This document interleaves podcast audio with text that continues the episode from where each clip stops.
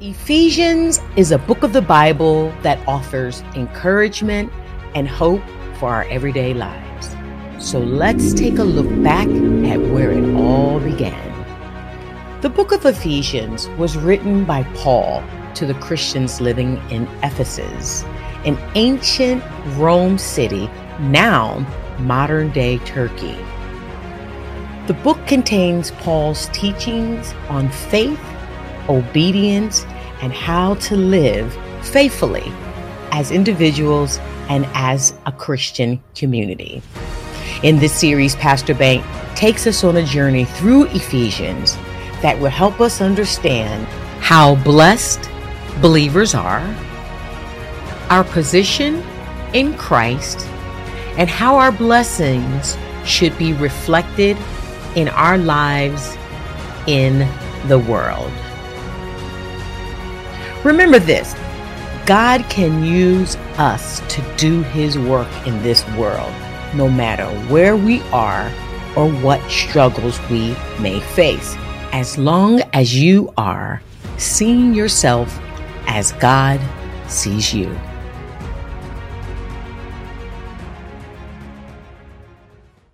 Well, praise the Lord and welcome to the continuation of our teaching from the book of Ephesians and for this segment, I'm continuing doing the message on walking in your identity, part two.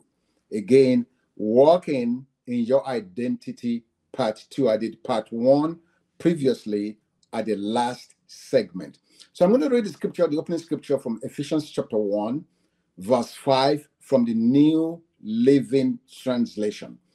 And it says, God decided in advance to adopt us into his own family by bringing us to himself through Jesus Christ. This is what he wanted to do, and it gave him great pleasure. In the last segment, I mentioned how your identity as a child of God is the highest ranking in the kingdom of God. It surpasses being an engineer, a professor, a doctor, a rocket scientist, president, governor, any title you can imagine or think about. Your identity as a child of God is the highest ranking as far as the kingdom of God is concerned. And it's your key to living a victorious life in the kingdom of God. Amen. Now, you'll recall that the very first temptation in all of Scripture was in the Garden of Eden. And it was with regards to the identity of Adam and Eve. We read this in Genesis chapter 3, verse 6, where this tempter, Satan, told Eve that if she ate of the tree of the knowledge of good and evil, she will be like God. Okay? Right there, addressing her identity. Unfortunately, for Adam and Eve, they were already like God because they were made in the image and likeness of God. Secondly, after God introduced Jesus to the world in Matthew chapter 3, we were told that heavens opened and that the Spirit of God descended upon him like a dove and made an announcement to the world that this, Jesus, is my beloved Son in whom I'm well pleased. And in Matthew chapter 4, the next chapter, in verses 3 and 6, we are told that Jesus was led into the wilderness to be tempted of the devil. And what did the devil tempt him with? In verse 3 and verse 6, if thou be the Son of God. Again, addressing his identity, wanting him to doubt who he really was. Why? Because the enemy understands that any child of God who truly embraces his or her identity as a child of God is a huge threat to the kingdom of the devil. Amen. So, your identity as a child of God is the highest ranking there is in the kingdom of God and is your key to living a victorious Christian life. Now, all of us, when we become born again, became admitted or had entry into being part of the family of God. Every born again believer, the moment you begin, the moment you became born again, you were admitted into the family of God. However, from what we are learning in the book of Ephesians, Paul takes this issue of our identity a little further. He says in Ephesians chapter 1, verse 5, which I just read, that we have been adopted into the family of God, which means, which means in the original Greek, being adopted means you and I were placed as adult sons into the family. And the distinction between adoption and being born again is that in this position of being adopted, your position and involvement in the family is now guaranteed. You're not just placed in the family, you are positioned, you are in union, you are a child of God, but more importantly, you are an adult son and therefore involved in the family. So, spiritual adoption does not speak of how we enter into the family, but rather it speaks to us of our involvement with the family. I went on to say in the previous teaching that as members of the family of God, we received an inheritance. We see this in Ephesians chapter 1 in verse 11. We have obtained an inheritance. And I taught on this ex- exhaustively in another segment. And I, I advise and encourage you to get that teaching so you can be familiar with your inheritance, which is available to you right now. And so, going on into this teaching, walking in your identity, and this is part two. It is important that while we have we are heavenly beings, we are positioned, we are seated together with Jesus in the heavenly places. While we are heavenly beings, the reality of our being heavenly being must be seen in our homes, in our offices, in our shops, kitchens, everywhere we are it's God's intention that we practice who we are in heaven here on the earth. The goal of heaven is that the kingdom is that is that Uh, uh, uh, that you and I will be able to live here on the earth what is actually real in heaven. God's intention, the Bible tells us in Matthew chapter 16, is that thy kingdom come on earth as it is in heaven. Now, Paul, in chapters 4 through 6, addresses a various list of relationships. I mentioned this in the previous teaching. Relationships, relationships with other believers, relationships uh, with our neighbors, marital relationships, uh, parental relationships, work relationships. It uses all these various levels of our relationships to challenge us as heavenly beings, as men and women who are positioned in Christ, who are seated with God. He now use these relationships to give us a charge, a challenge. Remember how we started this walking in your identity? Ephesians chapter 4, verse 1, that says we should walk worthy of the call of the vocation wherein we've been called. We should walk, we should put foot, we should put feet to the fact that we are heavenly beings. Our conduct on the earth should reflect the fact that we are seated together with Christ in the heavenly places. So now, Paul now says, okay, this these various relationships is the laboratory, is the place where we should live these things out. He now gives us, and I'm going to give you a summation of some of the things he said in chapters four through six. Some of the summation of what Paul said. Let me read them to you. He says, walk with, with long suffering. It says, forbear one another. It says, putting away falsehood.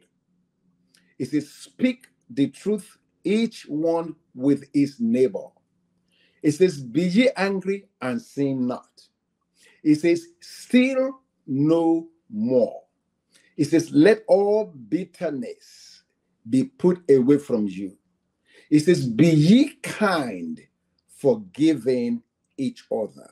It says, Subjecting yourselves to one another. It says, Provoke not, be obedient, forbearing, threatening. We find all this, all these phrases I just read. We find them all through from chapters 4 through 6. Remember, chapters 4 through 6 of the book of Ephesians is supposed to be the chapters that is practical. This is where we put the feet to the position we already have in chapters 1 to 3. This is where the rubber meets the road, so to speak. Okay. The list of imperatives I just read to you have to do with our various relationships. Now, it is very interesting that Jesus, when he came on the scene, in, came on the scene in Matthew chapter 5, uh, on his teaching on the Sermon of the Mount, he gave a similar message. Let me just read it. Matthew chapter 5, verses 38 through 48. This is what it says. He said, You have heard it that it was said, an eye for an eye, and a tooth for a tooth. He said, But I tell you not to resist an evil person. But whoever stops you, no, rather, whoever slaps you on the right cheek, turn the other to him also. If anyone wants to sue you and take away your tunic, let him have your cloak also. And whoever compare, compels you to go one mile, go with him two. Give to him who asks you, and from him who wants to borrow from you, do not turn away. You have heard that it was said, You shall love your neighbor and hate your enemy. But I say to you, love your enemies, bless those who curse you, do good to those who hate you, and pray for those who spitefully use you and persecute you, that you may be the sons of your Father in heaven. For he makes the sun rise on the evil and on the good, and sends rain on the just and on the unjust. For if you love those who love you, what reward have you? Do not even the tax collectors do the same? And if you greet your brethren only, what do you do more than others? Do not even the tax collectors do so? Verse 48.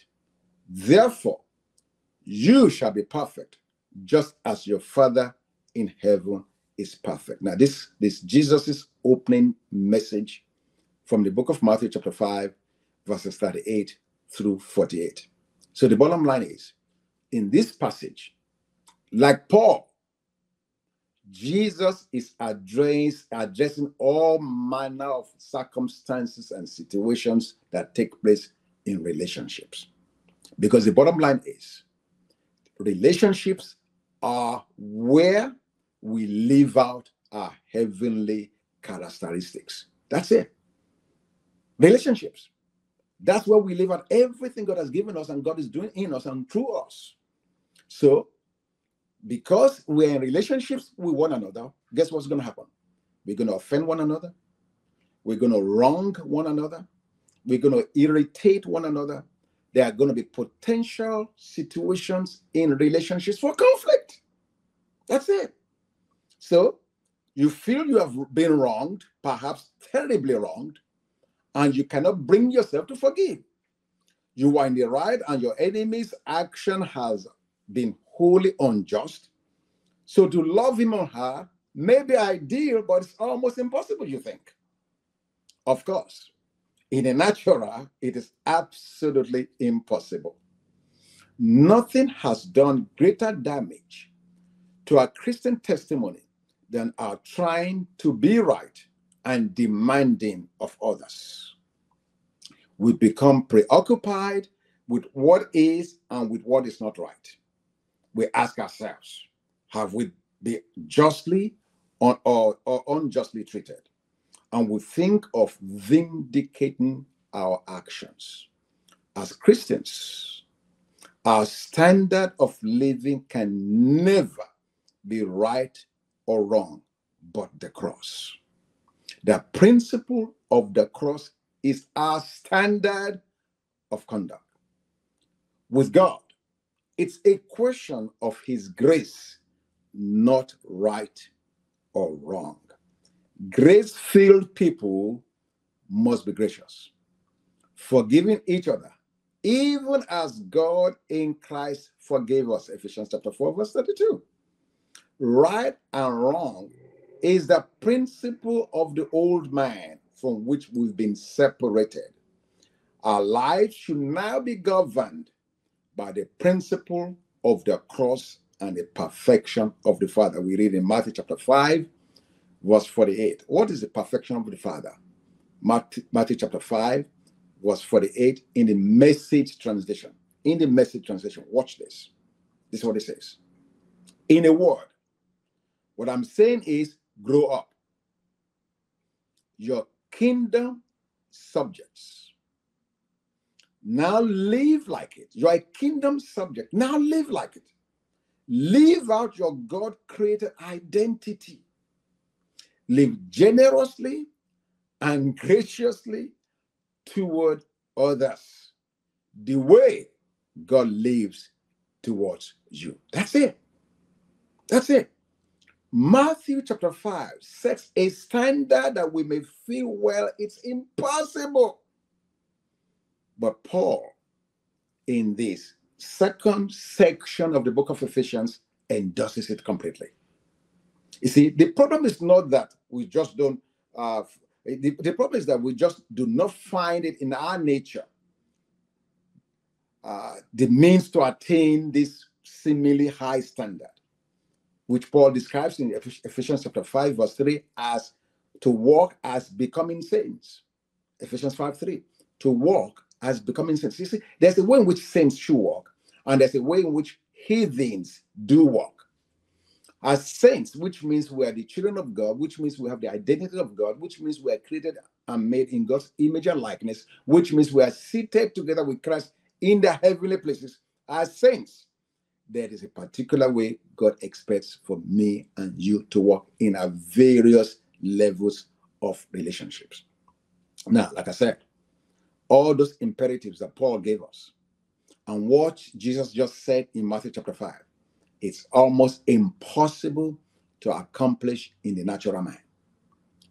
Therefore, what is the answer to our problem of God's exacting demands? What is the answer? In other words, how? How do we attain to do the list of imperatives that Paul listed from Ephesians chapter 4 through 6? And all the things we just read right now in Matthew chapter 5, in verses 38 through 48 from Jesus. How? How do we carry this out?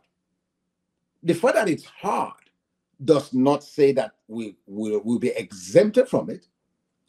Now, I said in one previous message that the Holy Spirit is the sole executor of our inheritance.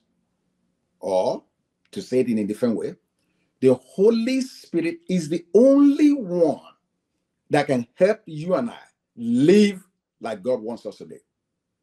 He's the one working in us so that we can work out our heavenly being the Holy Spirit.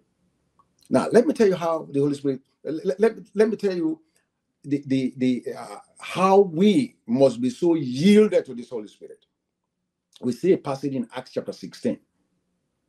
Now, let me just give a background.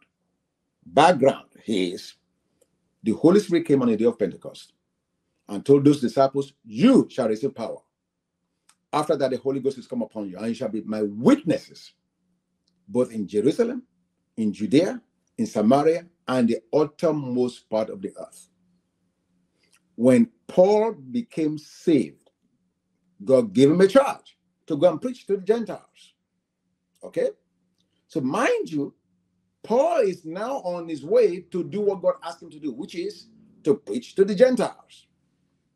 But now we come to Acts chapter 16. The reason you and I need to learn how to walk in our identity The reason we must learn how to walk, you see, what seems to be most expedient for us is not always what God wants us to do. Let me say that again. What may appear to be the most expedient thing may not be what the Holy Spirit is trying to do at that particular time. I give the example on the last message how that in Exodus 13, God led Israel out of Egypt. And even though there was a shorter route from Egypt to, to, to, to the promised land, God chose to take them on the roundabout way. Why? Because God foresaw that they will see or encounter war before they were prepared for it, and therefore they will have backed down and returned back to Egypt. So God, being the one that was leading them through the pillar of cloud by day and a pillar of fire by night, guided them in a safer route so that they would not return back to Egypt. In other words, God undertook for them. Okay? Now, the Bible tells me and you in Acts, no, not Acts, in Romans chapter 8, I believe verse 26, that you and I do not know what to pray for as we ought to. We don't. But it's the Holy Spirit. Here we go again. That is the Holy Spirit that's praying for us. Why? So that He, the Holy Spirit, knows the mind of God and is praying for us according to the will of God. So, what I'm saying to you and I is the reason we trust God in walking is that we should not choose what we think is most expedient. There's a reason for Jesus being the truth, the uh, being the way, the truth, and the life. Look at the, do you see what his name is? Is the way, the truth, and the life. He knows the way that is right for us. So in Acts chapter 16, even though Paul has begun the church to preach to the Gentiles, look at what we read in Acts 16, verses 6 and 7. Now, when they had gone through Phrygia and the region of Galatia, they were forbidden by the Holy Spirit to preach the word in Asia. Now, that's, that's amazing. They were going to go in one direction, and the Holy Spirit forbade them. Don't go there. Now, this is the same Holy Spirit that says, Go preach. Verse 7. After they had come to Mysia, they tried to go into Bithynia, but the Spirit did not permit them twice. Twice.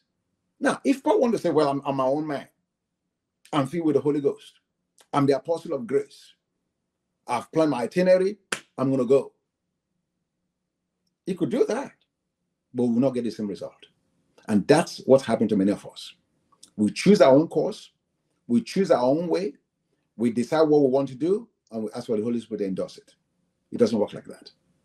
You see, if we are seated together with Him in heavenly places, then we must totally, completely surrender our will to Him and allow Him to be the guide that leads us.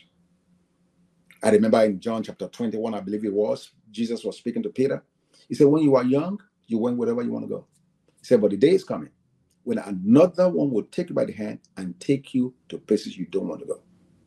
That's where we are. You see, all things are lawful, but all things are not expedient. Amen.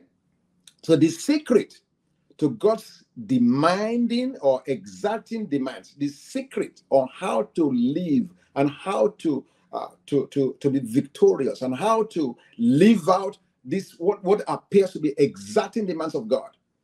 The secret is in the words of Paul in Ephesians 3:20. He said, eh, what, did what did he say? He says Ephesians 3:20. He talks about how uh, um, uh, wow, the scripture just me right now. Let me just open it up. Hallelujah.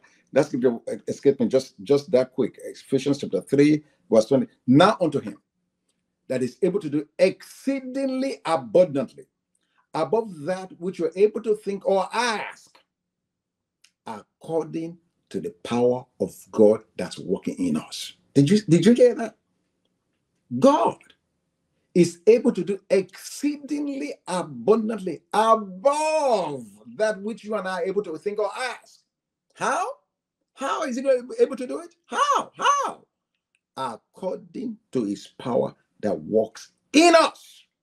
What's that power? The Holy Spirit. The Holy Spirit. In another passage, in Colossians chapter 1, verse 29, Paul again, he tells us, he says, I labor also, striving according to his working, which he works in me mightily. so, how are we going to meet this exacting demands of God? How? All the list of the imperatives I read to you from Ephesians chapter 4 through 6 and what Jesus said in Matthew chapter 5, verses 38 to 48. Yeah, Matthew chapter 5, verses 38 to 48. How in what are we going to live that out? In the natural, you can't. You fall on your face, on your face, flatly. No way. By arms, by man's flesh, no one shall prevail. You can't do it. But he can do, do it through you, and that's what he wants to do. He is the one that endure that endures us, and he wants to live out his own life through us. What is the secret strength of the Christian life? From where does a Christian derive its power? The answer in one sentence. This Christian secret is his rest in Christ. Oh, hallelujah. His power derives from his God given position. This is the reason you have to be seated first. Because the power to live out these exacting demands, these things that seems insurmountable, that seem impossible, the ability to do them, to live through and live like that comes from you at rest in Christ and from you being seated with him in the heavenly places. You see, we sit forever with Christ that we may walk continuously before men. And let me say that again. Hallelujah. We sit forever with Christ that we may walk continuously before men. Forsake for a moment your place of rest in Him, and immediately we are tripped. That's simple.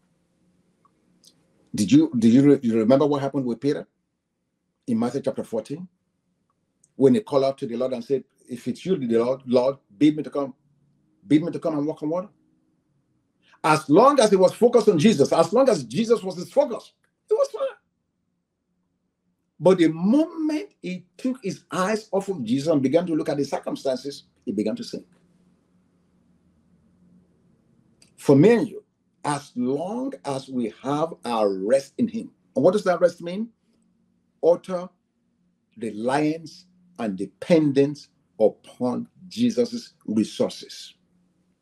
Rest in Him means utter reliance and complete dependence on the finished work of Christ.